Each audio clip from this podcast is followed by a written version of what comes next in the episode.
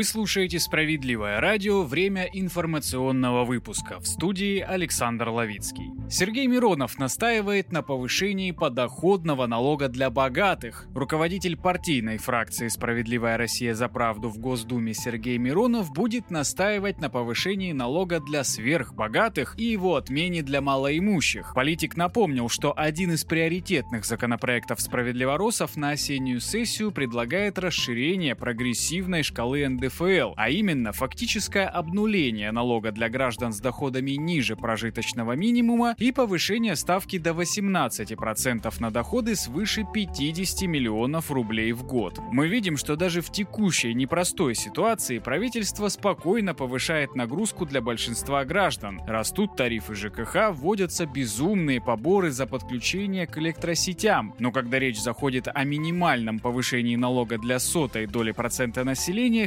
финансисты в Кабмине проявляют странную неуверенность, отметил Сергей Миронов. Расширение прогрессии НДФЛ – это шаг к справедливому налогообложению и преодолению имущественного неравенства. Против этого шага у Минфина не может быть никаких разумных доводов, заявил Сергей Миронов.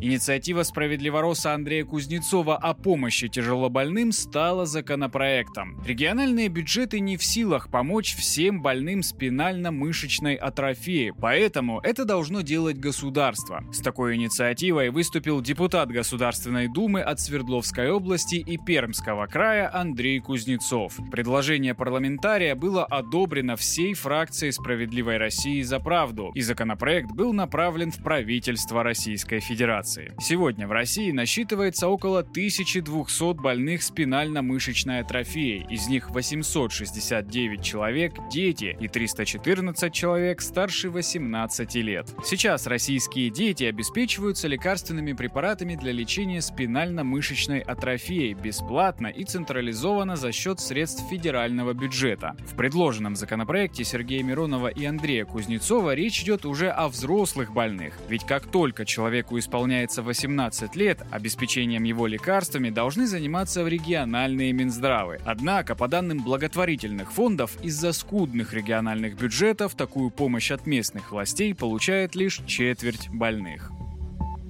Министерство иностранных дел возобновило выдачу загранпаспортов нового поколения для россиян, находящихся за рубежом. Ранее МИД приостанавливал прием заявок, как указывают чиновники, по причине переформатирования чипа в новом документе. Речь идет о паспортах с десятилетним сроком действия, с микрочипом, с биометрическими данными владельца. Выдача таких паспортов была приостановлена 26 августа, при этом паспорта старого образца сроком на 5 лет и без чипа продолжались оформляться оформляться. При этом в МИДе не уточнили, распространяются ли ограничения на оформление загранпаспортов на территории России. Их внутри страны выдает МВД. Загранпаспорта нового образца в России начали выдавать с 2006 года. Как следует из данных МВД, с января по июль этого года россияне оформили почти 2,5 миллиона загранпаспортов, что на 45% больше, чем за этот же период прошлого года.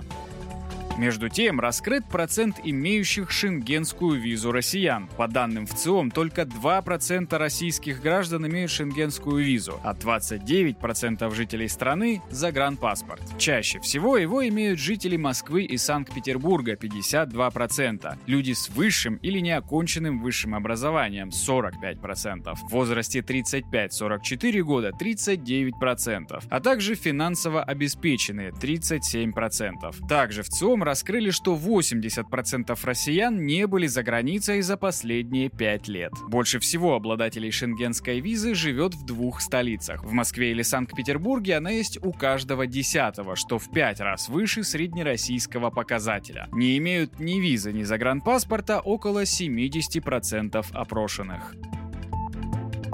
Пепсика прекратила производство газировки в России. С 17 августа производство популярных брендов газированных напитков Pepsi Cola, Mirinda, 7up и Mountain Dew в России прекращены. Пепсика объявила о приостановке производства и продажи газировки, а также рекламной деятельности в России еще в начале марта. Однако тогда компания заявила, что продолжит производить товары первой необходимости, молочные продукты и детское питание. В 2021 году Россия была третьим по величине рынком для для PepsiCo после США и Мексики. Хотя концерн прекратил выпускать в России всемирно известные марки напитков, он запустил в стране продажи напитков под брендами Evervest, Frustyle и лимонада «Русский дар».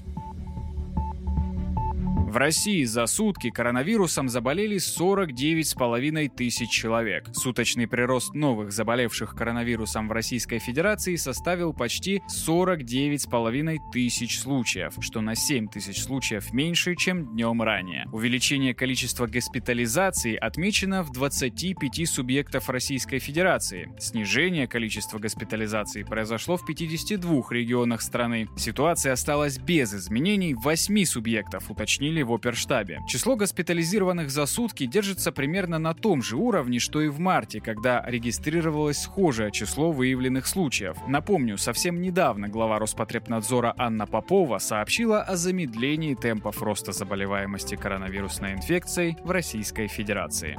Это был информационный выпуск на Справедливом радио. С ним вас познакомил Александр Ловицкий. Оставайтесь с нами.